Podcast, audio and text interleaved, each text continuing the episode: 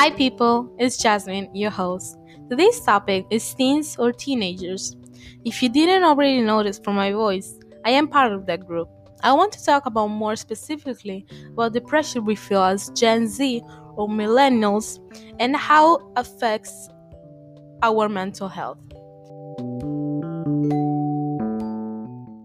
Do you know how many times I've heard an older person say that us youth are a wasted generations? Too many times. I really don't think we are. You, and by you I mean adults, gave us technology, and that's not our fault that we use it. We like it. Don't tell us that we spend too much time on our phones, we know it.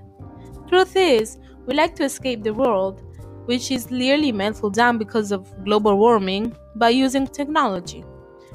We know we use technology, social media a lot, and that's because we like it.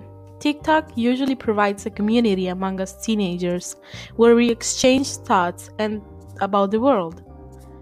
Some videos are funny, some other videos are made by activists to spread awareness about problems we believe in. As teenagers are not a wasted generation. We are a generation of activists who are not afraid to be young. I know I have talked a lot about socials in a positive way, but it's not always that positive. Social media provides us a space where anyone can talk to anyone, and that can result in negative results. Most often than we like to admit, we bully some other kids who are more confident than us because we're jealous. Other times, socials can make adults think that they have the authority to say whatever they want. All of these quote unquote situations, if you will, can affect our mental health we probably feel pressure to be a certain way or to look a certain way because we saw someone we like and we are and we want to act or be that way. Or maybe being on our phone so much isolates us giving us anxiety and depression which a lot of teenagers suffer from.